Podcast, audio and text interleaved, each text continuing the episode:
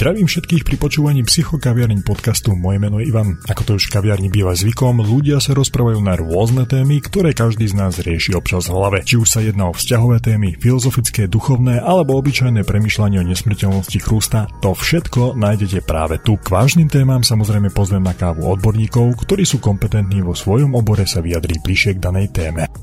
Psychokaviareň. Podcast o tom, čo riešite vo svojej hlave.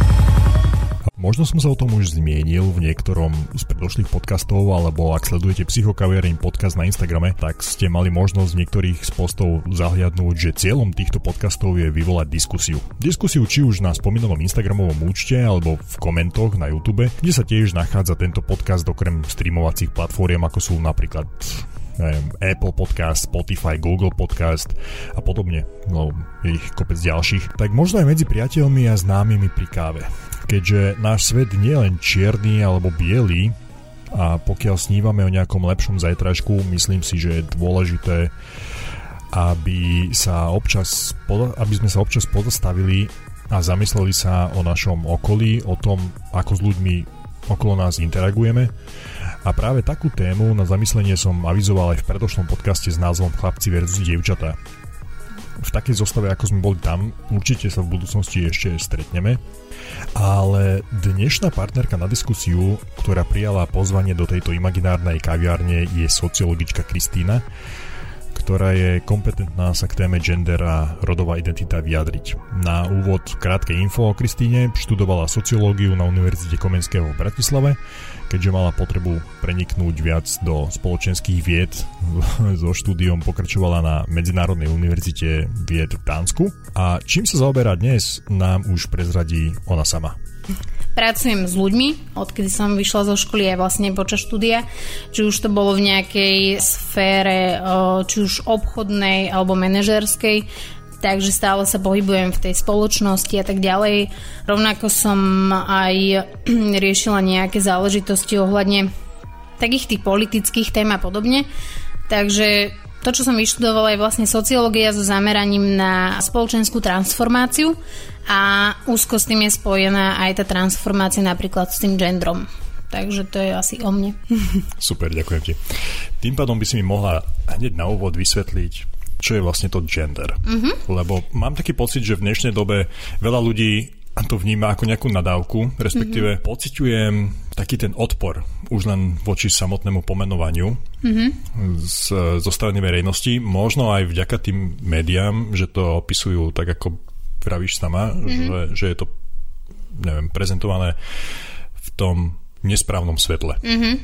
Uh, ja si myslím, že možno tá nejaká malá miera tolerancie voči tom, tomuto pojmu je preto, že je to anglický pojem a ja si myslím, že možno mnoho ľudí uh, si ho nevie správne vysvetliť, takže už je tam ako keby taká prírodzená spoločenská averzia voči tomuto pojmu. U nás sa skôr používa uh, ten pojem pohlavie, lenže málo kto vie, že pohlavie a gender sú dva rozdielne pojmy, respektíve majú dva rozdielne významy. Ten gender ako taký, aby som to možno uh, dala do porovnania s tým pohlavím, aby to tvoji posluchači lepšie pochopili, gender je vlastne rod. To je ten pravý slovenský význam len ten rod v Slovenčine môže byť či už gramatický rod, hej, alebo niečo podobné. Preto väčšina tých odborníkov alebo nejakých tých ľudí, ktorí sa venujú tejto téme, používajú skôr to anglické gender. Ten rod je akýmsi sociálnym konštruktom. Pretože napríklad, keby sme to dali e, do toho porovnania, ako som povedala, pohlavie versus gender, pohlavie je niečo, e, s čím sa rodíme. Je nám to prirodzene dané a keď už si zoberieš, že len pred samotným tvojim narodením tvoji rodičia mohli mať tú vedomosť, či sa narodíš ako muž alebo žena. Na základe čoho to identifikoval ten lekár? Na základe toho, že si mal nejaké vonkajšie znaky a pohlavie je teda viazané s tou biologickou alebo telesnou stránkou človeka. Zatiaľ, čo ten gender je sociálny konštrukt. Čo znamená sociálny konštrukt? Sociálny konštrukt je napríklad už aj slovo. Slovo ako také, keď si zoberieš, nemá význam tomu dáva význam tomu slovu. Jedinec, spoločnosť, to ako ho vysvetľujeme. Takže aj ten rod je vlastne, nazvime to, že je to psychologicky ponímané to pohlavie a je to sociálne pohlavie. To znamená, že Gender je niečo, čo nadobúdame. To znamená, my sa narodíme ako muž alebo žena, ale to, ako sa identifikujeme my, gendrovo, rodovo, je druhá vec. Ty sa môže narodiť ako muž, ale môžeš sa vo svojom vnútri uh, cítiť ako žena. Takže to je ten základný rozdiel, alebo ja by som aspoň takto uh, vysvetlila ten uh, rod. A v podstate sú to nejaké, ten rod, sú to nejaké vlastnosti, charakteristiky, ktoré spoločnosť pripisuje tomu, ako by si sa možno ako muž alebo žena mal správať, ako by si sa mal prezentovať a je to niečo, čo je od teba očakávané. Druhá vec je to, či ty sa s tým naozaj uh, identifikuješ, sa s tým stotožníš. Takže asi takto. Ja len celý čas rozmýšľam nad tým, mm-hmm. či mhm. už teraz, alebo aj minule, keď som robil rozhovor s osobou, ktorá prešla touto tranzíciou, to znamená premenou z muža na ženu, tak e, neustále sa zamýšľam nad tým, že čím je vlastne spôsobené to, že ten tvoj rod sa nedokáže identifikovať s tvojim pohlavím. Mm-hmm. Keďže, ako už bolo spomenuté, možno keď tí, ktorí nás počúvajú, uvideli aj Instagram a čo si mi aj pozna- posielala tie poznámky, mm-hmm. na základe toho som si tak trošku robil som si rešerš a zistil som, že doteraz v medzinárodnej klasifikácii chorôb to bolo uvádzané ako choroba, taká mm-hmm. transexualita, kdežto v aktuálnej verzii, ktorá sa spracováva, tak už to tam zaradené nie je medzi choroby. Mm-hmm. Pozri sa, spoločnosť prechádza nejakým vývojom. Aj my, ako nazvime to, že slovenská spoločnosť, alebo tá spoločnosť, v ktorej my žijeme, aby sme to viacej nejako autenticky zacielili sme momentálne v tom prerode z tej tradičnej alebo konzervatívnej, snažíme sa dostať na tú liberálnu nejakú vlnu a byť moderný. To isté sa vlastne deje aj s klasifikáciami či už nejakých sociálnych problémov, rôznych, ja neviem, vplyvov, či už sú to nejaké sociodemografické, psychologické poruchy, už keď len to si zoberie, že volá, kedy autizmus bol braný ako nejako, nejaká choroba, ktorá je neliečiteľná, deviantná až priam. A dnes máš napríklad špeciálne školy, ktoré sa venujú takýmto deťom a vedia s nimi pracovať. To isté je aj uh, s týmto problémom, v úvodzovkách problémom, nechcem, aby to vyznelo tak, že považujem to za problém, ja som veľmi nestranná v tomto, ale problémom, ktorý je vnímaný takto v spoločnosti. Prechádza to nejakou transformáciou a e, ja by som možno na to využila ten príklad e, toho filmu, ktorý som ti avizovala Dánske dievča alebo Danish Girl. A tento film je z 20. rokov 20. storočia, kedy to sám si videl, keď si hovoril, že to pozrel, že tam ten e, mladý muž, ten, tá hlavná postava, sám si videl, že bol stavený do role, kedy ho chceli vyliečiť z toho, že má nejakú rodovú identifikačnú bariéru, hej. Tak jemu tam určili aj schizofreniu. Áno, áno. A, a práve toto je, dobre si to premostil, pretože toto je ten problém, že v minulosti tá ten problém alebo tá problematika s touto rodovou nejakou neidentifikáciou bola spojená s tým, že možno je to nejaká porucha, ktorá má možno nejaký psychický alebo psychologický základ, možno je to niečo, čo je nesprávne dané chromozonálne alebo geneticky. Kdežto samozrejme aj ten, táto problematika sa študovala Venovalo sa aj množstvo psychológov, aj sa venuje množstvo sociológov a rôznych iných vedcov, antropológov napríklad a postupne táto téma prestáva byť tabu. Pretože keď si zoberieš, ja pozerám nejakých mladých youtuberov, ktorí sa otvorene hlásia na tých svojich kanáloch, takejto nejakej, neviem ako to nazvať správne, aby som nikoho neurazila, ale takéto nejakej komunite ľudí a tí ľudia alebo ktokoľvek, kto ich sleduje, má možnosť dozvedieť sa o tom viacej. To znamená, že aj tí ľudia alebo tí, ktorí skúmajú to, či je to nejaká porucha, choroba alebo podobne, alebo je to niečo dané tvojim presvedčením, sotožnením, uh, už vidia to, že aha, môže to byť niečo, že si bol vychovaný inak, ako ty sa cítiš. Že to môže byť spojené s pocitmi, nie s tým, ako ty máš, ja neviem, nastavenú nejakú mentálnu alebo psychickú poruchu v sebe, hej. Takže ja si myslím, že aj toto k tomu prispieva a hlavne to, že tá spoločnosť sa liberalizuje a tieto veci, hoci sú ešte považované za deviantné, ale sa skúmajú viacej do hĺbky. To je podľa mňa... No presne s týmto názorom som sa stretol minule aj ja, mm-hmm. keď som sa s niekým o tom bavil, tak uh, povedal rovno, že on sa nebude hrať na nejakého chrumkavého a politicky korektného, že mm-hmm. podľa neho títo ľudia sú jednoducho deviantní a že je to deviácia rovnako ako pedofilia, dajme tomu. Mm-hmm. Čo s tým úplne ja osobne nesúhlasím a nie kvôli tomu, že by som chcel byť teda politicky korektný alebo, alebo liberálny silou mocou mm-hmm. alebo niečo podobné, ale nemyslím si, áno, keď sa nad tým tak zamyslíš v určitom slova zmysle, tak úplne nemôžeme mu to poprieť, hej? Mm-hmm. Lebo z jeho ponímania podľa mňa deviácia je niečo, čo sa vymyká teda tým normálom tej, tej väčšine. Áno. Tá, áno, ak ti možno to vstúpiť tá definícia alebo tá nejaká vedecká definícia deviácie je to, že to sú akékoľvek správanie, ktoré sa vymýka tomu, čo je považované v spoločnosti za normálne, prípadne normatívne. A vlastne kritici tejto teórie deviácií sa pýtajú, a čo je normálne? Kde je to dané? Kde je to napísané? Takže vlastne akékoľvek správanie, ktoré mne, tebe, komukoľvek, či už nejakého historického, kultúrneho, spoločenského, neviem akého hľadiska príde abnormálne, iné, nenormálne, môžeme označiť za deviáciu, hej? Ale v skutočnosti je Rovnako to deviácia? Tak, áno.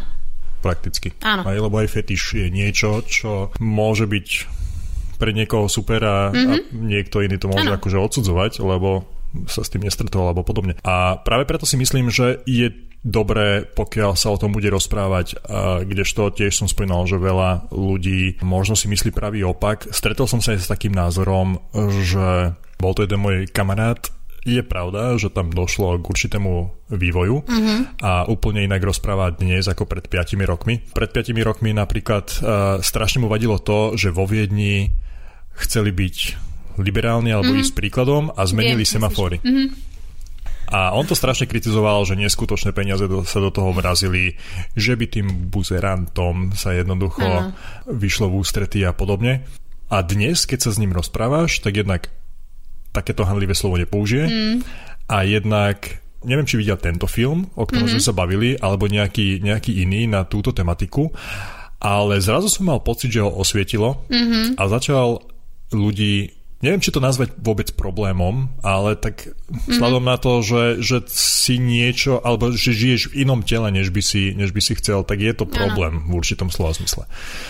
Tak ich začal vnímať úplne inak a mm-hmm. začali ich akceptovať, aj keď, to som spomínal aj pri rozhovore, keď som sa rozprával s tou ženou, ktorá prešla tou, teda tou tranzíciou, mm-hmm. že napriek tomu tvrdí, že nemalo by to byť až tak okaté, a rôzne billboardy, kde vidíš dvoch mužov alebo dve ženy a podobne, lebo že to má zlý vplyv na deti. Mm-hmm. Ty ako sociologička, máš na to názor aký?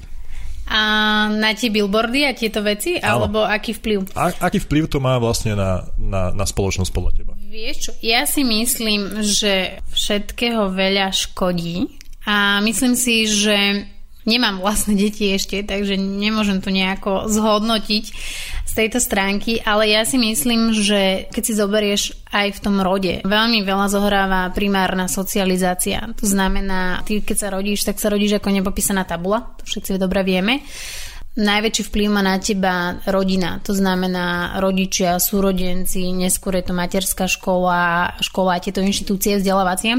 Neskôr sú to kamaráti, rôzne komunity a skupiny. Ja som mala na vysokej škole na Univerzite Komenského profesora, ktorý mal dve deti a z hodou okolností nám tiež prednášal párkrát k tejto a, rodovej nejakej identite a k gender studies. A on hovoril, že on napríklad vedie deti k tomu, že ak jeho syn má chuť oblieť si dievčenské šaty svoje sestry, lebo sa mu to páči, tak ho tak ľudne pošlo do škôlky. Nehovorím, že je to správne alebo nesprávne, ale tým ako keby ukazoval to, že vyber si čím chceš byť alebo čo si chceš obliecť na seba. Takisto vravelo o tom, že on svoje deti neškatulkuje, že dievča je primárne obliekané do rúžovej, chlapec do, ja neviem, modrej, alebo ako to ty máš deti, ty vieš. Nekupujú deťom eh, hračky typu dievčaťu kuchynka, žehlička a chlapcovi, ja neviem, náradie auto, lebo s týmto súvisí rod tá identifikácia s rodom. A on hovoril, keď sme sa jeho opýtali, použijem ten príklad, že čo si myslí, že ako ti deti viesť k nejakej tolerancii, nazvime to tolerancia, voči týmto rodom a tej rodovej identifikácii, tak povedal, nech si každý vyberie. Ono aj ty ako otec na svoje deti neskutočne vplývaš. To, aké majú názory, to, ako hovoria, to, ako majú slovnú zásobu, ako chodia, ako behajú, čo ich zaujíma. Takže ja si nemyslím, že je to niečo, čo by malo byť primárne teraz na každom billboarde. Ja som inak úplne proti billboardom. Podľa mňa to je úplne od veci keď šoferuješ, mal by si sa venovať šoferovaniu a nie nejakému super produktu, ktorý vidíš na reklame, ale OK, to je moje presvedčenie mimo tejto témy. Ale myslím si, že možno využiť e, na školách ten priestor, e, čo sa týka napríklad etiky, hej, etická výchova na základnej škole. Máš pocit, že ty si sa niekedy na základnej škole dozvedel o tom, že existuje niečo také ako rod a identifikácia? Vôbec nie, no. ale keď spomínaš etiku, ja som na etiku nechodil, ja som na náboženstvo a tam okay. už vonkoncom nie, hej? ale nemusí to byť zrovna etika. Zober si, že napríklad uh, učebnice sú vedené ako? Keď si zoberieš, ja neviem, šlabikár, nevidela som ho fú, 20 rokov, ale ja si pamätám, že šlabikári boli tie typické mama, mamu, mama, emu, hej, a dievča v takých tých šatách oblečené a tak ďalej. Ja si pamätám, že ja som bola skôr ten typ ako dieťa, ten chalanský typ, tým, že ja som vyrastala so starším bratom 8 rokov a s jeho partiou. Ja som nikdy neinklinovala k tomu, že bábiky a kočiky a neviem čo. Vždy to bolo o tom, že OK, chalani sa hrajú za autami, tak aj ja. A ja si pamätám z tých mojich detských čias, že mne stále hovorí, že ty si taká chlapčenská, hej. A ja si to dodnes pamätám, čiže ten vplyv na to dieťa takéto už len vyjadrenia majú obrovský, hej. A mne dokonca jeden čas, keď som bola taká a prúdko emancipovaná a tak ďalej, tak mi mama hovorila, že buď ženskejšia. Viem, že to nemyslela zle, ona si určite vypočuje tento podcast a zasmie sa, keď to bude počuť, ale hovorila mi to, hej, a ja som ako keby vo vnútri mala takéto, že som dosť ženská, fakt, že mám to, mala som jeden čas také krátke vlasy, vyzerám chalansky, hej, toto podľa mňa vplýva na tie deti. Možno nie to mať to v televízii, na billboardoch, neviem kde, ale robiť možno literatúru. Hej, ja som hovorila, včera sme sa o tom doma bavili, že by som normálne napísala na túto tému knihu, lebo mne chýba takáto literatúra. Možno ti deti naozaj viesť k tomu, že to, že ten chlapec v tej škôlke je citlivý a rozplakal sa, je normálne. To, že to dievča nenosí sukničky a volaniky, to moja babka z toho bola na nervy, takže to je normálne, hej, že má nohavice. Možno by som išla touto cestou. Ale áno, aby som sa dostala k tej tvojej otázke, myslím si, že to, čo vplýva na deti, sú rodičia, inštitúcie a či má dostatok informácií o tejto téme. Čím viac sa o tejto téme rozprávam mm-hmm. s ľuďmi, tým viac zistujem, že som z toho zmetený sám. Lebo doteraz som si myslel, že som strašne akože otvorený voči takýmto veciam a voči ľuďom, ktorí bojujú skrz spoločnosť s touto problematikou. A tak zistujem, že v určitom smere som tiež taký ten typický predstaviteľ toho konzervatizmu. Mm-hmm. Lebo ako sama si povedala, povedala, že vlastne rodič vplýva na svoje dieťa a, a na to, že keď sa chlapec rozplače a podobne. Počas toho, ako si rozprávala milión veci mi, mi napadlo. Jednak možno si počula ten predošlý diel. Niečo som, áno. kde Monika spomínala to, že ona ako učiteľka sa mm-hmm. vlastne stretáva s deckami dennodenne a uviedla tam jeden príklad dievčatka, ktoré bolo rovnako taký ten chalanský mm-hmm. typ v úvodzovkách a že mama bola z toho tiež neskutočne nešťastná, lebo že ona nosila dresy futbalové okay. a, a to podobne. To u mňa nebolo až takto. a že ona z toho bola neskutočne nešťastná, lebo chcela, že by bola taká tá typická princeznička mm. na tých fotkách a podobne. A to dievčatko sa jednoducho v tom necítilo dobre. Mm-hmm. A keď vravíš, že ten profesor na výške mal takýto otvorený prístup k tomu, že hoci by syn si obliekol ženské šaty a išiel, alebo dievčenské a išiel v tom do školy, a fakt som sa nad tým zamyslel, lebo viem si predstaviť, akože je to úplne bežné, normálne, že baba si dá nohavice, mm-hmm. kdežto aj to kedysi nebolo. Áno, Hej. veď keď si zoberieš, že bolo to dlhé roky považované za deviantné, alebo to, že žena fajčila, hej, napríklad, takže áno. Ale fakt si neviem predstaviť, ako by reagovala trieda alebo učiteľka, mm-hmm keby môj syn sa rozhodol, že zajtra si dá sukňu alebo nejaké mm. ženské šaty, fakt si neviem predstaviť. A vieš, ono to, čo si ty pomenoval, a ja som to uh, ešte nepovedala, ale to je všetko stereotypizácia. Stereotyp je niečo, čo si so sebou uh, nesieme a každý stereotyp je ako keby založený na predsudkoch. Keď si vezmeš už len to, ja neviem, v dnešnej spoločnosti, že vidíš niekoho, kto ide oproti tebe v meste, má pofiderné pohyby, tacka sa z miesta na miesto, je taký roztekaný, ja to hovorím, tak čo si pomyslíš? Možno je nafetovaný, opitý, a neviem aký. To sú predsudky. Pritom môže mať zdravotné problémy. Áno, pritom môže mať problém, ja neviem, s cukrom, môže mu byť zle čokoľvek v tomto ja som rada za to svoje vzdelanie, ktoré mám, pretože sociológia vždy hovorila o tom, alebo nás k tomu teda viedli, možno starší sociológi povedali, že hovorím hlúposti, ale nás na škole viedli k tomu, že zamýšľať sa nad tým, čo všetko môže byť za tým. Ono sa to volá, že zamýšľané, nezamýšľané dôsledky, alebo teda príčiny. A presne toto je gender, že zamýšľame sa my nad tým, že aké rôzne pozadie toho transgendru napríklad môže mať ten dotyčný. Že to nemusí byť len ono, väčšina, nie že nemusí, väčšina je o tom, že ty máš v prvom rade nie chtíč zmeniť svoje pohlavie a svoje nejaké tie biologické danosti a znaky, ale ty v prvom rade chceš byť spoločnosťou akceptovaný ako muž alebo ako žena. Ty sa vnútorne chceš cítiť a sotožniť s tým, že si žena alebo muž. Ty chceš vnútorne mať e, pocity, ktoré ti, a to už je to psychologické, ktoré ti navodia ten pocit, dajme tomu šťastia, že sa cítiš dobre v tej koži, v ktorej sa prezentuješ, v ktorej žiješ, s ktorou ideš v podstate večer spávať a ráno e, v nej vstávaš. Takže ja si myslím, že to, čo ty si hovoril, je veľmi späté so stereotypizáciou a s tým, že my stále ako spoločnosť máme kopec predsudkov.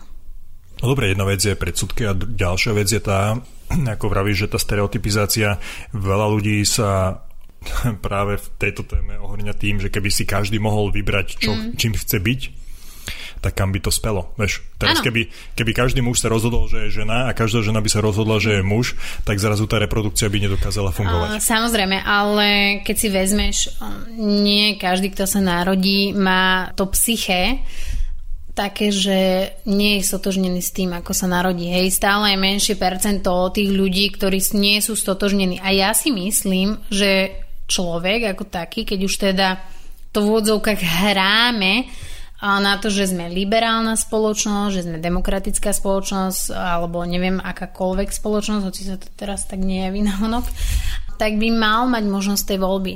Pretože predstav si tú situáciu, neviem, či sa ty nad tým tak zamýšľal, ale že ty by si, teda nie, že by si sa, ty si sa narodila ako muž a denne by si zaspával s pocitom, že sa necítiš dobre už len keď vy chlapi máte soplík, hej, tak už vám je blbo. A predstav si, že by si mal vo svojom vnútri niečo, čo by ťa tak strašne ťažilo. Prvá fáza je tá, že ty nevieš popísať, čo ti je. Druhá fáza je to, že si to nechceš priznať. Tretia fáza je to, že si to priznáš a máš strach, aspoň v našej spoločnosti, čo povie okolie. Pretože naša uh, spoločnosť na Slovensku je stále ešte tak späta s tými tradičnými hodnotami a veľmi veľa ľudí je tak na čo povedia druhý, čo povie, čo povie suseda, čo povie, ja neviem, otcov, kolega a podobne. Čiže ty by si zvieral alebo znášal takýto boj v sebe niekoľko rokov, presviečali by ťa doma, že máš sa obliekať ako chlap, máš byť, ja neviem, silný, neviem, všetky tieto vlastnosti, ktoré tiež sú svojím spôsobom iba pripisované a sú to stereotypy, stereotypy pardon, ale necítil by si to tak. Ono ja sa nad tým zamýšľam poslednú dobu fakt, že intenzívne. Mm. Akože ja som sa takouto myšlienkou zaoberal aj predtým, keď som prišiel do kontaktu či už uh, s homosexuálom alebo s lesbičkou a mm-hmm. podobne. A tak ako som to spomínal aj v tom ďalšom podcaste, ktorý bude ten rozhovor, tak vlastne tiež som hovoril, že ja som bol napríklad šokovaný, keď som prvýkrát videl naživo dvoch chlapov, ako sa pri bare poskávali. Mm-hmm. Hej, mňa to šoklo v tom momente a nevedel som, kam sa mám pozerať, či mám odísť, či mám tam ostať a mám si objednať. A to som mal nejakých 18 rokov. Hej? Mm-hmm. A, a to je presne to, k čomu som smeroval aj s tou otázkou, že ty ako sociologička, ako vnímaš, alebo aký máš názor na to, že či by sa to malo teda tá spoločnosť nejakým spôsobom byť otvorenejšou a, mm-hmm. a tie deti od toho nechrániť, mm-hmm. lebo veľa ľudí si myslí, že, že naše detská treba chrániť a aby neprichádzali s takýmto, mm-hmm. s takýmto niečím do kontaktu. A keď si spomínala to, že ja ako otec, áno, moje decka napríklad o tom vedia. Aj, mm-hmm. aj včera, keď si mi poslala ten film a som si ho išiel pustiť, tak sa ma pýtali, že čo to idem pozerať lebo ja som si to najprv pustil, potom som to stopol, nie z toho dôvodu, že by som nechcel, že by to videli, len som nevedel, či tam nebudú náhodou nejaké sexuálne scény a podobne a to zase na to ešte nemajú vek. To je zase iný level tej ano. otvorenosti. Čo sa týka toho, že existujú ľudia, ktorí majú problém s tou rodovou identifikáciou mm. a podobne. Tak o tomto sme sa napríklad už bavili. Lebo ja si myslím, že práve ako ten spomínaný profesor na Vysokej, je podľa môjho názoru potrebné to, aby na to, aby spoločnosť sa dokázala pretransformovať a byť, neviem, či zrovna slovo ústretovejšia je to mm-hmm. správne, ale aby dokázala prijať mm-hmm. ľudí takí, akí sú, tak si myslím, že je vhodná doba už v tom... Už včera bolo neskoro. Áno, už v tom mladom veku. Hej. Zase minule som dostal tiež takú výtku, že mal človek zo mňa pocit, že ja by som bol za to, aby sexuálna výchova už bola mm-hmm. v základnej alebo na prvom stupni, respektíve v škôlke a podobne. Zase nehovorím, že s tým úplne súhlasím. Na druhej strane niekedy tak ako sa vravíš, nikdy nie je dosko- neskoro. Mm. Možno nikdy nie je doskoro na to, aby, aby ľudia pochopili, že aj takíto ľudia sú a že treba ich akceptovať taký, akými sú. Ja ti to poviem mm, tak, ako to vnímam ja. A je to možno založené na tým, o čom sme sa bavili predtým, ako sme začali nahrávať tento podcast. Na jednej strane ľudia hovoria o tom, že treba chrániť deti. Neviem, či si rodičia uvedomujú, že v dnešnej dobe už pomaly každé dieťa má smartfón a prístup na internet. Myslím si, že častokrát, čo tie deti vidia na tých sociálnych sieťach, sú oveľa viac šokujúcejšie pre tie deti a sú väčšou hrozbou, než to, keby sme sa napríklad s dieťaťom, ktoré má nejaký prelomový vek, nazvime to ten pubertálny vek, porozprávali o tom, že je v spoločnosti aj niečo také, ako identifikácia napríklad s rodom, nemusíme to takto nazvať, môžeme to úplne laicky uh, nazvať. A možno to dieťa oboznámiť s niečím takýmto. Takže ja si myslím, že prečím máme deti chrániť, a viem, že si zaslúžim veľmi veľa kritiky za to, čo som povedala, ale to dieťa skôr či neskôr sa s tým môže stretnúť. A práve to, že nebude vedieť, že takéto niečo existuje, tak eh, v ňom vyvolá tú vlnu, že to bude práve toto dieťa označovať možno v neskoršom veku za deviantné, abnormálne, nenormálne, pôjde do nejakého extrému a možno bude si zober, že len taký nejaký šéf, takéto dieťa vyrastie, bude mať pozíciu šéfa a bude mať podriadeného, ktorého zistí, že má takúto ja neviem, minulosť alebo prešiel takúto transformáciou, prerodom a nebude to vedieť pochopiť. A z toho vznikajú rôzne takéto, ja neviem, znevýhodnenia, diskriminácie a podobne. Takže ja si myslím, že deti chrániť pred týmto, OK, ak niekto má ten názor, nech to tak robí, ale myslím si, že je oveľa viac nástrach, prečím by mali tí rodičia v dnešnej dobe tie deti chrániť.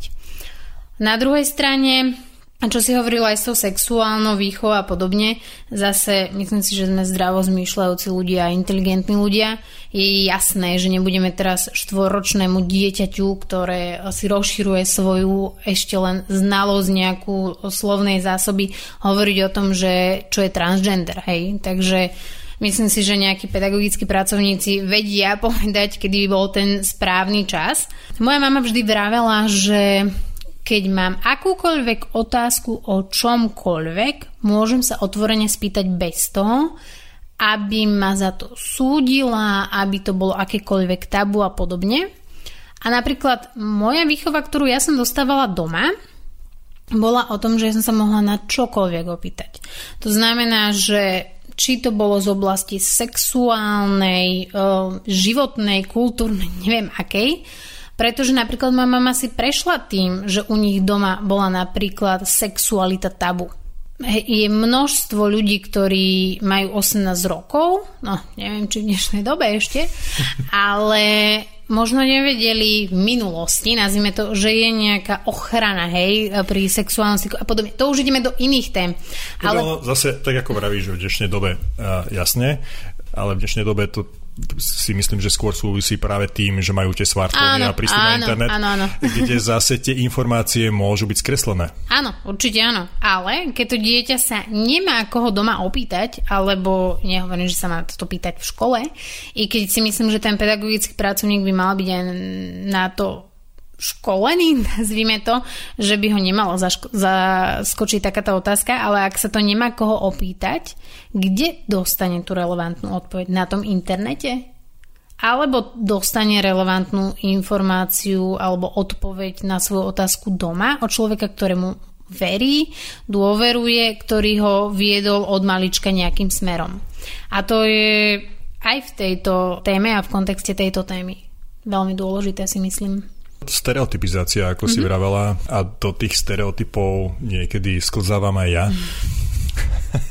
to mi tiež tak napadlo počas toho, ako si rozprávala, lebo spomenul som si, zrazu sa mi vynorila nedávna príhoda, kedy som mal taký proslov so synom a som mu hovoril, že keď chce byť chlap a sa správať mm-hmm. ako mhm. chlap, tak nech sa mi pri tom pozera do očí a nie do zeme a keď sa ho niečo opýtam, tak očakávam, aby by odpovedal a nie, že teraz ako taký trúlko sa bude tváriť, že on nič mm-hmm. hej, a, a škrapkať si nechty a, a pozerať do zeme. Mm-hmm. A aj toto je určitá forma tej ako Je to určitá forma, ale pokiaľ to neprechádza do toho, že by to dieťa pociťovalo tlak z tvojej strany, to znamená, že keď sa rozplačeš, nie si dostatočný chlap, tak nie je to až také škodlivé. My si málo kedy uvedomujeme, že to slovo a ten význam, ktorý dávame tomu slovu, je veľmi dôležitý.